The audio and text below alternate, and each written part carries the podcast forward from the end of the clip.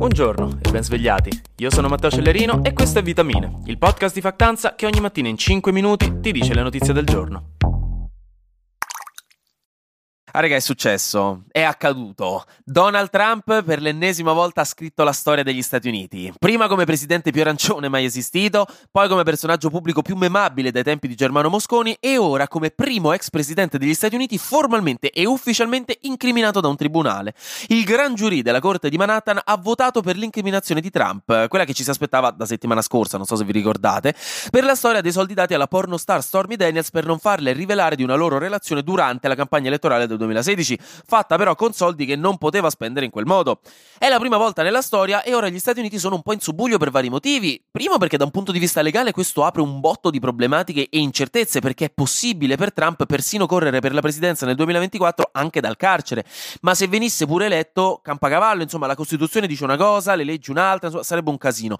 Poi c'è la questione che lui sta in Florida e dovrebbe essere estradato a New York per l'eventuale arresto nel caso in cui si rifiutasse di consegnarsi autonomamente e il governatore della Florida Ron DeSantis, che è un repubblicano, ha detto già che non autorizzerà l'estradizione, anche perché dice che il giudice di Manhattan è stato pagato da Soros per qualche motivo, raga, ho smesso di chiedermelo, ve lo giuro. Ma comunque c'è la possibilità che Trump martedì prossimo si consegni volontariamente all'autorità per iniziare il processo, perché vi ricordo che è stato incriminato, il che significa che inizierà un processo, non è stato condannato né tantomeno ancora arrestato. Però già solo il fatto che sia stato incriminato, considerando che ci sono altre decine di accuse a suo carico, cause legali e indagini del Dipartimento di Giustizia, è ragguardevole, a dir poco.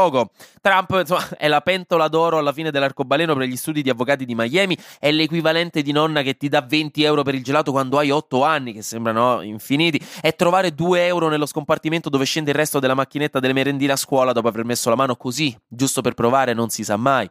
Comunque, ora c'è il rischio di problemi di ordine pubblico, perché sappiamo che Trump userà questa cosa per sobillare i suoi fan e presentarsi come un martire, ma come ho già detto, su sta cosa problemi loro, voi preparate i popcorn. L'altra notizia a tema statunitense, questa un pochino più tesa, è quella per cui un giornalista statunitense del Wall Street Journal, Evan Gershkovich, è stato arrestato in Russia con l'accusa di spionaggio. Mm-mm-mm-mm. Secondo l'FSB, che è l'organo statale che sovrintende i servizi segreti russi, il giornalista è stato colto mentre cercava di recuperare informazioni militari classificate e ora rischia fino a 20 anni di carcere. Da quanto si sa, lui in questi giorni stava indagando sul gruppo Wagner, il gruppo di mercenari russi che sta partecipando anche alla guerra, non esattamente famoso per aver aperto un rifugio per gattini orfani, ecco. Insomma, e gli Stati Uniti hanno definito ridicole le accuse di spionaggio e hanno chiesto a tutti i cittadini statunitensi in Russia di lasciare il paese. Si sa mai che la situazione peggiori. Ma spostiamoci in Italia, che un po' di dramma ce l'abbiamo pure noi, specialmente per quanto riguarda la comunità LGBTQIA, soprattutto perché per l'ennesima volta siamo stati redarguiti dall'Unione Europea, siamo stati rimproverati, ci hanno tolto la stellina sticker dal compito di matematica. Questo perché il Parlamento Europeo ha approvato un emendamento al testo della risoluzione sulla situazione dello Stato di diritto nell'Unione Europea, che è in pratica un documento dove l'Unione Europea dice la sua in maniera ufficiale su un determinato argomento, che è in questo caso lo Stato di diritto, cioè quel tipo di Stato che riconosce e protegge protegge i diritti dei suoi cittadini, che dovrebbe essere alla base no, delle democrazie occidentali. Questo emendamento, proposto dal gruppo parlamentare Renew Europe e sostenuto da sinistra, verdi e socialisti, ha condannato ufficialmente la decisione del governo italiano di imporre al comune di Milano lo stop alle trascrizioni dei certificati di nascita dei figli delle coppie omogenitoriali. So, cioè, vi ricorderete, insomma, appena successo. Questa manovra, secondo il Parlamento europeo, porterà inevitabilmente alla discriminazione non solo delle coppie dello stesso sesso, ma anche e soprattutto dei loro figli. Questo testuali parole del documento. E questa azione costituisce una violazione diretta dei diritti dei minori, definiti dalla Convenzione delle Nazioni Unite sui diritti dell'infanzia e dell'adolescenza del 1989. Quindi, insomma, ci hanno redarguito molto bene. Dall'altra parte ha suscitato un bel po' di clamore la decisione dell'AIFA, che è l'Agenzia del Farmaco Italiana, di rinviare la sua decisione sulla PrEP, che avrebbe permesso di arrivare finalmente alla gratuità statale per il farmaco. Ma cos'è la PrEP? La PrEP è la profilassi preesposizione, cioè un farmaco che assunto regolarmente permette di proteggersi dall'infezione del virus dell'HIV, quindi impedisce di contrarre l'AIDS, con un tasso di protezione quasi al 100%, quindi quasi assoluto, che è ragguardevole. Cioè voi vi prendete questa pasticca una volta al giorno, ma c'è anche una versione da assumere alla bisogna in occasione di rapporti a rischio con persone o siringhe sieropositive e c'è una protezione quasi totale. E in Italia si conosce ancora molto poco come cosa, all'estero invece la usano regolarmente e soprattutto gratuitamente, perché da noi bisogna pagarla 60 euro a confezione e l'AIFA doveva decidere sulla sua gratuità, ma ha rimandato la decisione. Quindi le associazioni che si adoperano per combattere contro l'HIV si sono rivoltate, ritenendolo una cosa ingiusta e anacronistica, e hanno aperto una petizione per richiedere la gratuità subito, che vi metto in caption se volete firmare anche voi. Andiamo di Flash News. La Finlandia finalmente e ufficialmente entrerà nella NATO dopo che pure la Turchia ha superato i suoi dubbi e malumori e ha dato il suo assenso, l'unico che mancava per dare l'ok. La ARERA poi, l'autorità di regolazione per energia, reti e ambiente, ha ufficialmente dichiarato che le bollette per l'elettricità dal 1 aprile fino a fine giugno saranno più basse del 55%, nello specifico perché si trova sotto il cosiddetto regime di tutela, quindi non nel mercato libero, ma a quanto dice il post il regime di tutela fa anche da benchmark per il mercato libero, quindi ci si può aspettare un ribassamento generalizzato, quindi top.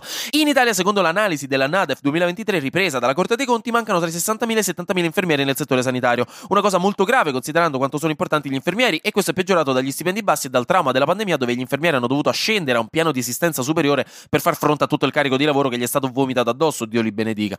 Ma infine, e qui arriviamo alla mia notizia preferita di oggi, secondo un nuovo studio pubblicato su Science è plausibile che i T-Rex avessero delle labbra, cioè che come ce li immaginiamo noi con i denti fuori non sia vero, ma che invece fossero più simili alle lucertole con un certo grado di tessuto a coprire i denti. Questo dovuto ad alcuni studi che dimostrano che avessero gengive ben capillarizzate e denti che sono rimasti poco danneggiati nel corso della vita del dinosauro, segnale che erano protetti da delle labbra. Quindi niente, è da prima che mi sto immaginando un tirannosauro con la bocca di un golden retriever e la cosa mi rende felice. E finiamo la settimana, entriamo nel weekend con il sorriso e la mente più leggera, con un pop di cultura pop. Le tre di quest'anno, che è la conferenza sui videogiochi più importante al mondo, dove ogni anno si fanno gli annunci più importanti e attesi della stagione, appunto su lato gaming, quest'anno non si farà per problemi di risorse e perché molti ospiti non avevano prodotti pronti da far vedere, il che è un peccato perché già durante tutti gli anni del Covid le tre non si è tenuto, quindi insomma siamo tutti un po' più tristi, però l'anno prossimo ci riprovano, non è cancellato per sempre. Poi, se siete fan di Friends e lo preferite a How I Met Your Mother, innanzitutto disonore su di voi, disonore sulla vostra mucca, ma insomma vi sarete resi conto anche voi comunque che come comicità è invecchiata un pochino male, dai, non è proprio la cosa più corretta che ci sia. E la stessa Jennifer Aniston in un'intervista ha riflettuto proprio su questo, dicendo che c'è un'intera generazione che trova Friends offensiva e ha ribadito che è diventato più difficile far ridere senza tradire il politicamente corretto. Mi sposto adesso al cinema, dove sono uscite le nomination per la 68esima edizione dei Davide Donatello. Non vedo l'ora che ci sia quella dell'anno prossimo perché è la 69esima, uno dei più prestigiosi premi cinematografici italiani, no? i Golden Globe di Tagliacozzo, gli Oscar della Tiburtina, gli Emmys di Bergamo Alta. Si terranno il 10 maggio, se vi interessa, e la lista ve la metto in caption, la lista delle nomination, e vi consiglio di recuperarvi Le otto montagne, che ha 14 nomination perché è un filmone. Infine, si è conclusa una delle cause giudiziarie più idiote e memate della storia, cioè quella in cui Gwyneth Paltrow è stata accusata da un tizio di essergli andata addosso con gli sci nel 2016. Ve la faccio in breve perché è stata una roba molto trash, ma ha vinto Gwyneth Paltrow e ha vinto un dollaro di risarcimento e non aggiungo altro. Anche oggi grazie per aver ascoltato Vitamine. Noi ci sentiamo lunedì perché sarà successo di sicuro qualcosa di nuovo e io avrò ancora qualcos'altro da dirvi. Buona giornata e buon weekend.